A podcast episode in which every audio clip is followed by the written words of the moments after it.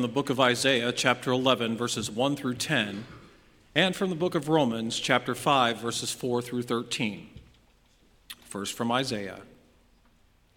A shoot shall come out from the stump of Jesse, and a branch shall grow out of his roots. The Spirit of the Lord shall rest on him, the Spirit of wisdom and understanding, the Spirit of counsel and might, the Spirit of knowledge and the fear of the Lord.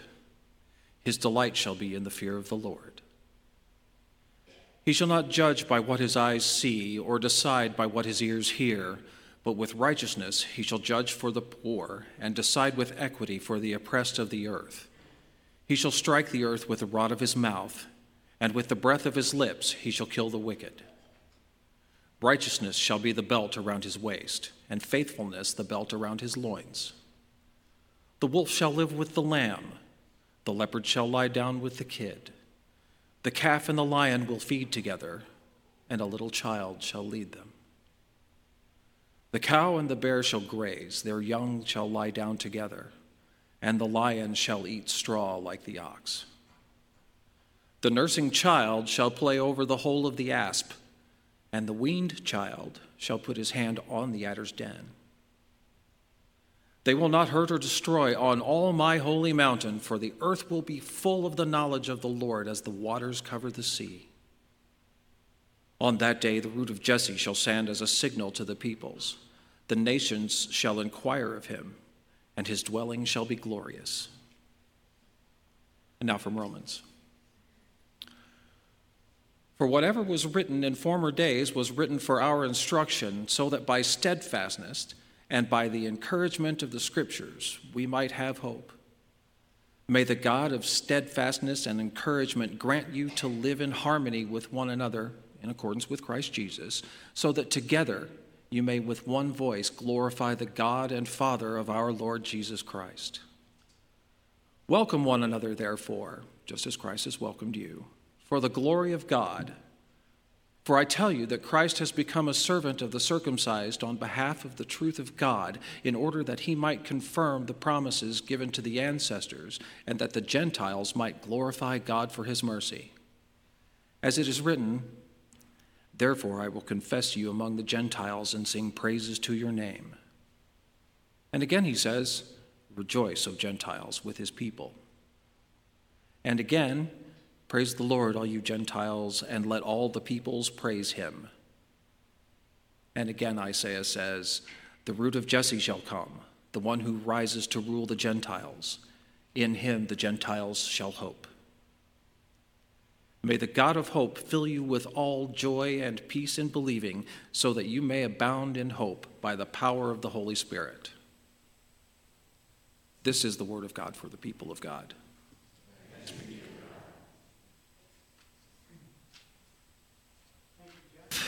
That was a book, so I appreciate that. Welcome, everyone, to the second week of Advent here at Calvary, and it is my privilege to be up here once again to bring the Word of God alive to us all this morning. Last week, Sylvester opened up the week of hope.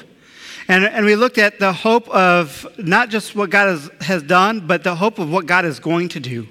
And even praising him and thanking God for what he will do in the future that we know he's going to do. And that takes a lot of faith, really, for me anyway, to say, "God, I thank you not just for what you've done, but I thank you for what you've already done in my future." And this week we're going to move on to peace. To peace. We're going to examine God's kingdom and the peace that brings. In Isaiah chapter 9, it says this, "For to us a child is born, to us a son is given, and the government will be on his shoulders, and he will be called Wonderful Counselor, Mighty God, Everlasting Father, Prince of Peace." Then hear this last line, "Of the increase of his government and peace, there will be no end." Would you pray with me? Holy Spirit, come and fill this space. Bless us this morning by your word. Teach us, transform us, convict us. Lord, meet us where we're at. Look into our hearts, delve into our souls. that we might know that you are God and that we might know your peace today. It's in your name I pray. Amen. It is fascinating to me that one of the main messages every Advent is the message of peace. I find it ironic that this is one of the least peaceful times in most of our lives, right? We are so busy, we are so frantic and hectic and trying to get all the shopping done, and it seems like there should be 7 weekends in December instead of 4 just to try to get everything done that you want to do. And the holidays just tend to be one of the least peaceful times in our culture and in our lives. Yet as we come here this morning to celebrate Advent, to experience Advent, to experience again this waiting, this longing, this expectation for Jesus to come once again, we have to reflect on the peace of Christ. We have to wonder why the angels came to the shepherds and they proclaimed, "Glory to God in the highest, and on earth peace, goodwill towards men." And I have to wonder, did Jesus even come? Did he bring that peace? When is it coming? I look around this world and I see wars and violence and destruction. Where's the peace, Jesus? Where's the peace? So let's look through these 2 scripture passages that were read and to kind of understand this idea of peace. And we're kind of going through Advent through the lens of Isaiah. So I encourage you to get into the book of Isaiah and to look at the prophecies of the Messiah, of Jesus coming here. And the first part of the passage that was read has to do with Jesus coming as this new shoot from the stump of Jesse. And to put this kind of in context without getting in deep with it, it's really talking about how Jerusalem would be cut off like a tree and there's only a stump left because of their disobedience. But out of that stump, a new shoot would come. A new kingdom would come. A new king would come. And that is Jesus. And it talks about how that new king, that Jesus, would be bringing justice and judgment in righteousness. We always think of judgment in a bad term, but we all want righteous judgment. If you're standing before a judge, you want the judge to rule justly and righteously, right? And it says that Jesus is going to come and bring that. But the second half of the picture of the kingdom of God that Jesus is going to bring has to do with peace. I want you to hear these words again. Isaiah says, "The wolf shall live with the lamb." By the way, most people think it's the lion shall lay with the lamb. It is not. The scripture says it's the wolf that lays with the lamb. "The leopard shall lie down with the kid, with the baby goat. The calf and the lion will feed together." Can you picture a lion and a calf at a trough eating together, right? "Their young shall lie down together," "the cow and the bear shall graze, their young shall lie down together, and the lion shall eat straw like the ox. A nursing child shall play over the hole of the asp, and the weaned child shall put its hand on the adder's den. They will not hurt or destroy on all my holy mountain." We see this amazing picture of what God wants his kingdom to be, what his kingdom will be. Where in all of nature we see animals fighting and killing each other, survival of the fittest, all of that. But in God's kingdom, that violence ends. The fighting ends. The killing ends. The wolf no longer hunts the lamb. The lion and the calf, they eat grain together. A child can play with an asp. There's peace. There's peace. And this is really a callback to the way God created everything to work in the Garden of Eden. And again, I don't have time to go back and look at that imagery and everything. But the way God created everything to happen in the very beginning, he will return it to when Jesus comes in all his glory. And in Advent, we long for this. We once again are reminded not just that Jesus came as a baby boy initially, but that he's going to come again and his kingdom will come. And there will be a day where there is no more pain, no more suffering, no more death, no more destruction. It's a beautiful picture. And it's easy to say, I can't wait for that day, but today is not that day. Have you seen the world that's going on? Have you seen all of the death and destruction and the violence and the hatred and all that? Have you seen all that? There is no peace here. And we as a church, we live in this place of tension where Jesus came and he said, the kingdom is at hand and yet the kingdom is here. We live in this place of tension where, yes, Jesus is going to come and he's going to rule and he's going to make everything right and the wolf will lay down with the lamb, yet at the same time, the kingdom is already here. In each one of our hearts, Jesus is building that kingdom, and we are supposed to be kingdom bearers to this world, which means we are supposed to live now with this idea of peace that Jesus will bring in the future. We are, as John the Baptist, proclaiming out, make the path straight for the Lord, repent for the kingdom of heaven is at hand. That is now our task as we come once again in this Advent season. So how are we doing when it comes to bringing God's peace on earth? How are we doing with that? You know, if I look at the church compared to the world, we're not much better when it comes to peace than the world. In fact, if you look at the church's history, I don't know if we could say we're really any better. Violence doesn't always come with weapons in a physical nature, but in our hearts, in our words towards one another, our actions towards one another. The second passage that we looked at came from Romans.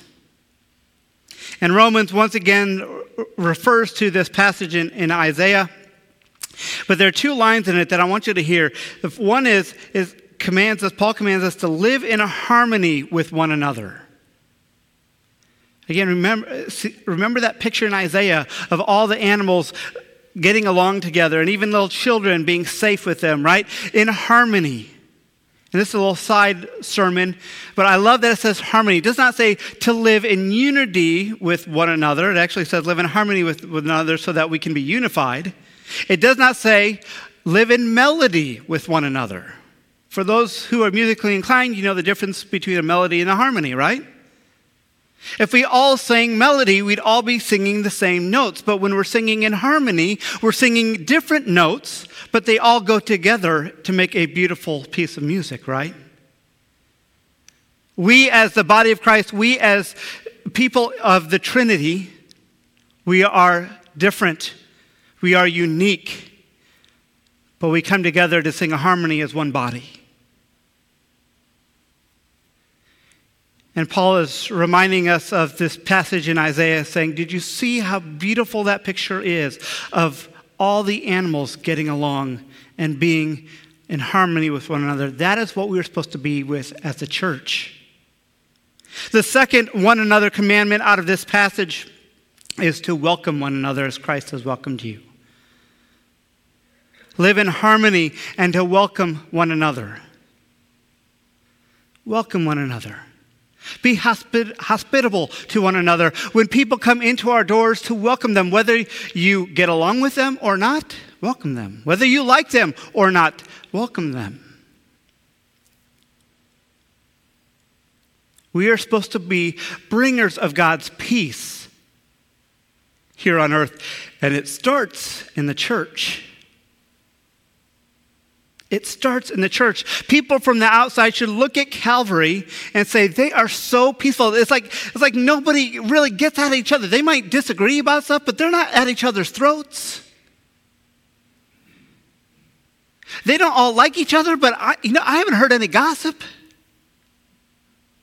I don't think there's a church alive that doesn't gossip.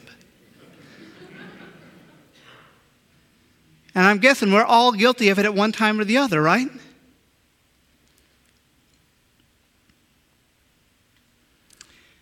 The Romans passage ends by saying, may the God of hope fill you with all joy and peace in believing, so that you may abound in hope by the power of the Holy Spirit. Friends, my prayer is that the peace of Christ would settle upon us today. But I don't want to let you off the hook either, because I think there are moments in our lives where God's peace settles upon us in ways that we can't understand, that peace that passes understanding, right? Where it might be a time of sorrow or a time of chaos in our life that some way, somehow we have peace in our hearts about it when we shouldn't.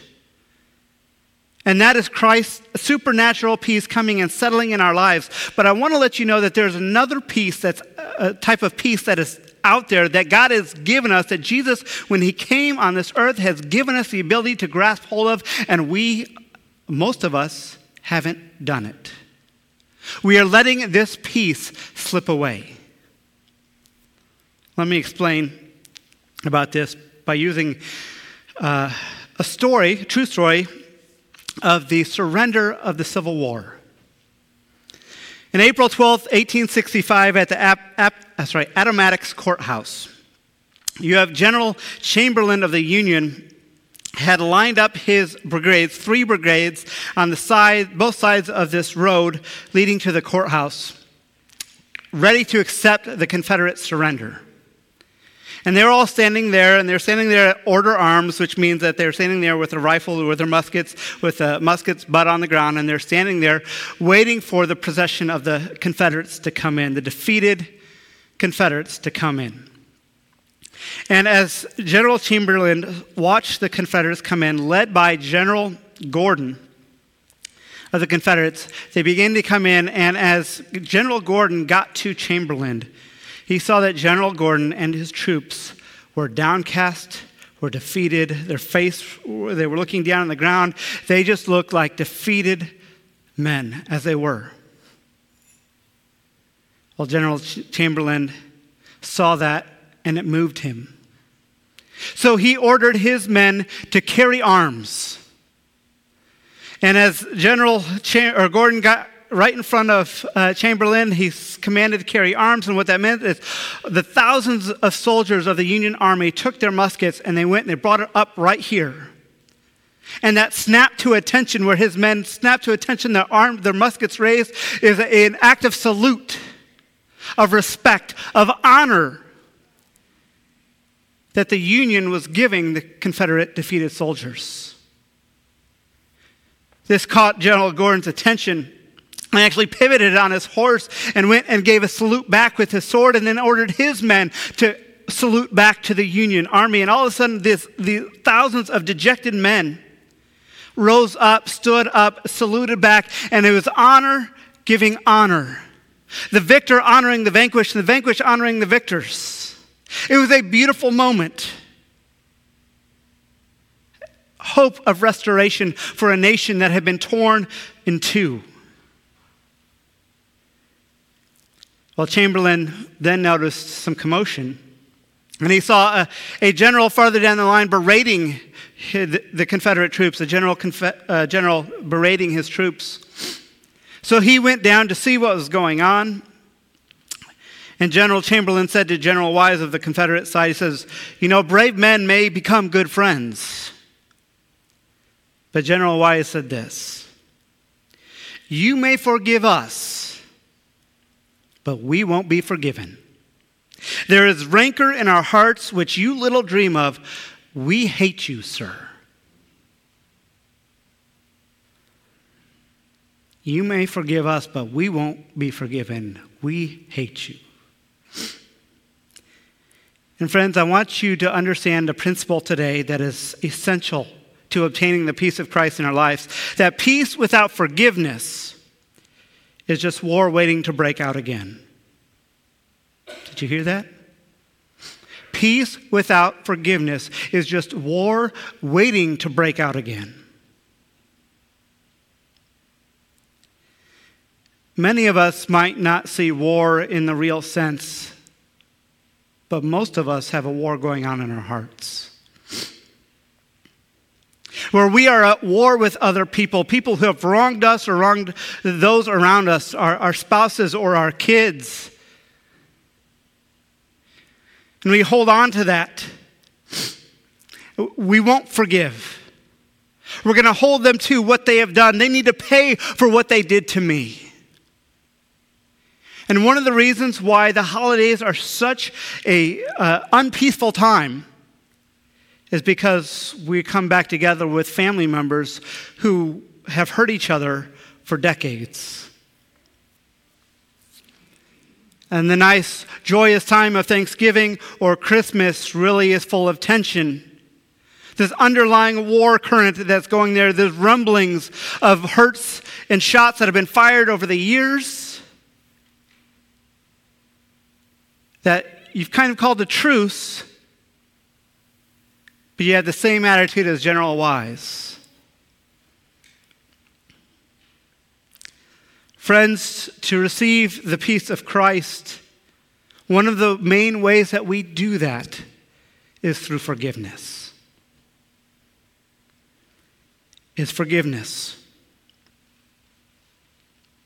Many of us don't have peace in our hearts because we have chosen not to forgive those who have harmed us, those who have wronged us, those who have hurt us. And maybe we need to, on this Advent season, to pause, to stop, to examine our hearts, to figure out what is causing that rumbling, that undercurrent, that where we miss out on that peace, identify it and figure out who it is that I'm at war with, and go make amends. As a church, we need to do this. When I say Calvary, I'm not just even meaning Calvary, but the church as a whole, but also Calvary. Are there people in this church that you are at war with? If you are, you'll never find that peace. We are called to forgiveness, and that forgiveness brings peace. And God's kingdom is one of peace. One of the main reasons of that is because we are called, we are commanded to forgive as Christ has forgiven us.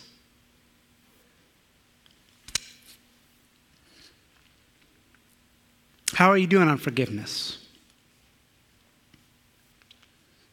You know, one of the things I've learned in being a pastor for the years that I have and talking to people who have been hurt is forgiveness is one of the hardest things for people to do. It's one of the hardest things.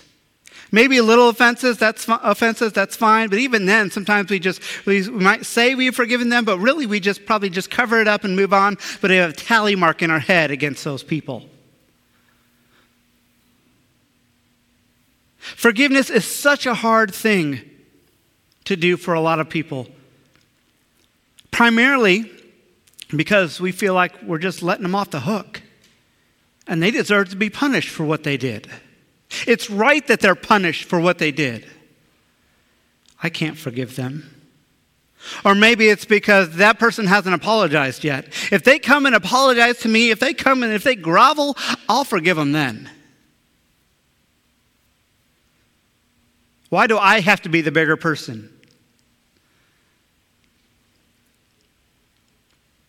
Let me give you some tips on forgiveness, and I don't have time. This could be a whole series in and of itself, but let me just give you some tips on forgiveness to maybe help you in this. First off is this. Forgiveness really has nothing to do with the other person, the offender. Forgiveness is a gift that you actually give yourself. It is you opening up and receiving the peace of Christ inside of you by letting go of all the stuff that is going on when it comes to unforgiveness. And we're going to get into that in a little bit. Forgiveness is actually a gift that you give yourself. You're not necessarily giving it to the other person. You're giving it to yourself. You're letting yourself be free. You're letting yourself have joy again. You're letting yourself have peace when you forgive the other person. Forgiveness is not letting them off the hook. It's simply taking them off your hook and putting them on God's hook. God's the righteous judge, right? We saw that in the passage that one of his main roles as king is to be that righteous judge. He will be that person. Let him take care of it. You aren't in the best place to be the judge anyway. Take that burden off of you. Give it to God. Let him handle it. Again, forgiveness is not dependent upon the other person, which means it doesn't depend on the other person apologizing or saying they were wrong or anything like that. Your forgiveness does not depend on them. It's not a condition to the other person coming and saying they're sorry. If you are waiting on that, you are just hurting yourself in the process. Forgive now whether they have said I'm sorry or not. Forgiveness is not excusing it away, denying it, but really acknowledging that, hey, this really did hurt. What you did was really wrong and it really affected me. And I'm going to pay that price for a while, but I'm going to choose to forgive anyway. Forgiveness isn't forgetting. We can't do that. But it's a willful choice that every time those memories come up, every time that something reminds you and the hurt and the feelings and the pain comes back up to the surface, you say, you know what, I've chosen to forgive them and I'm going to keep choosing to forgive them in the midst of that pain. Forgiveness is not necessarily the restoration of the relationship either. Doesn't mean that you have to go get along at your family gatherings again and sit and be cordial or whatnot. What forgiveness does mean, though, is that maybe there's the start of a restoration of a relationship. That needs to happen over time. But you can gain the peace of Christ inside of you right away by offering forgiveness. By saying, God, I want to forgive that person for what they did. I can't handle it anymore. I want to put it on you. You deal with it, not me. I'm done. I forgive them. I forgive them.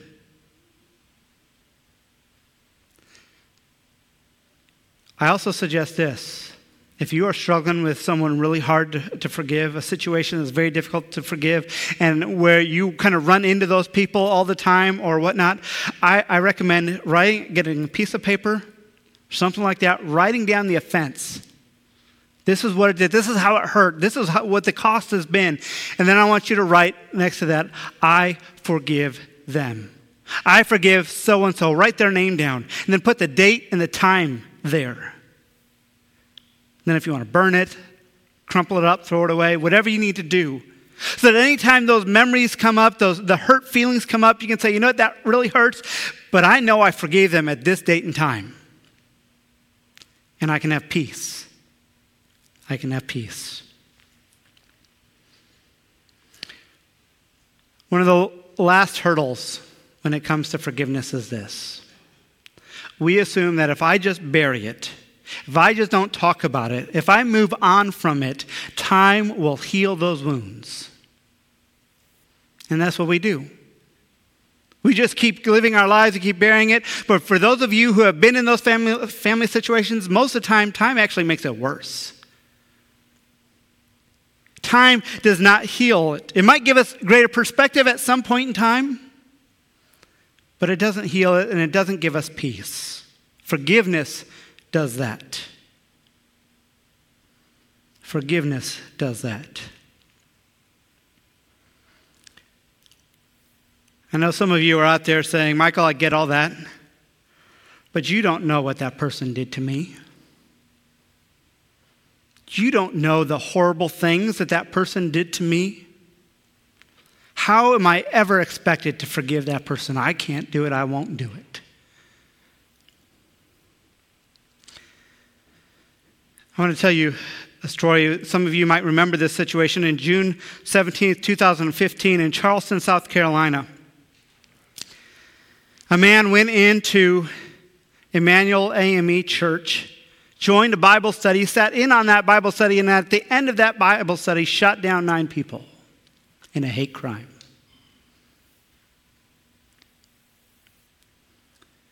Someone they welcomed in love. And then he went and did such a horrible act. And you know, over the course of the last few years, we have seen cities burned to the ground over things like this. Yet Charleston wasn't. And this is why I think Charleston wasn't. because the family members of those victims in that church publicly got together, went to the prison, and forgave that man, offered him grace and mercy, prayed for him. And a city that should have been torn apart found peace. I don't know what people have done to you, but I tell you, there's peace on the other side through forgiveness.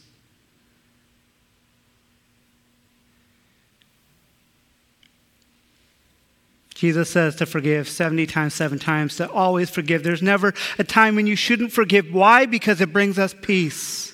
And it brings peace to his kingdom.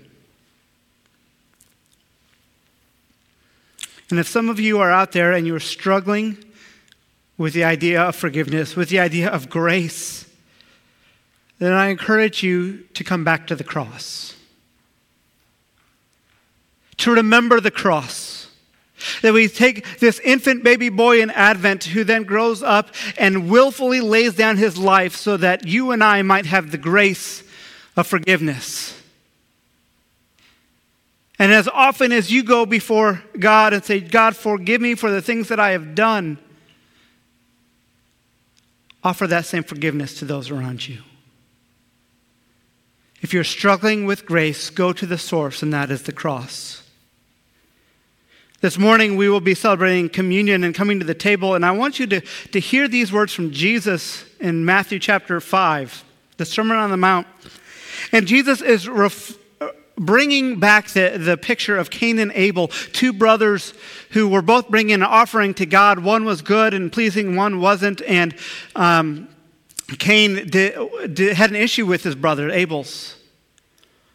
And because of that, had an issue with Abel, and there was no forgiveness there, and then death happened. And this is what Jesus says. He says, so if you are offering your gift at the altar, and there remember that your brother has something against you, leave your gift there before the altar and go. Be first reconciled to your brother and then come and offer your gift. God cares a lot about us being reconciled to each other. In fact, before we come to the communion table this morning, maybe it is a good time to hear Jesus' words and say, you know what, I need to stop. I need to examine my heart. And maybe I need to forgive someone this morning, right now, so that I might have the peace of Christ. So would you do that with me right now? Would you just bow your heads?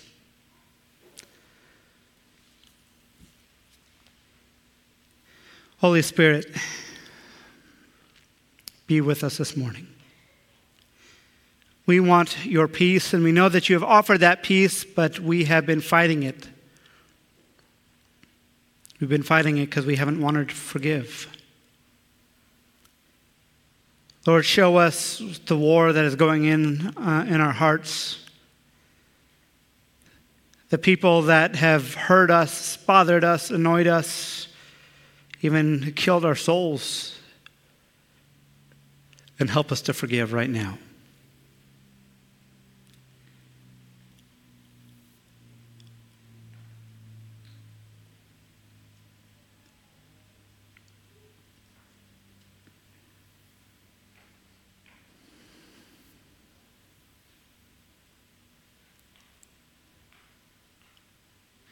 Lord Jesus, we know that we cannot forgive outside of your grace.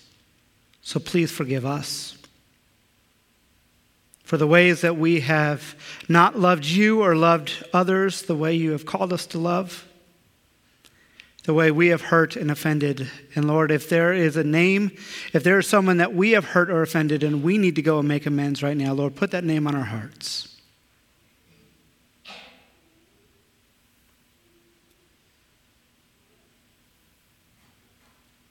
Lord, give us your peace. Let us be a people of peace.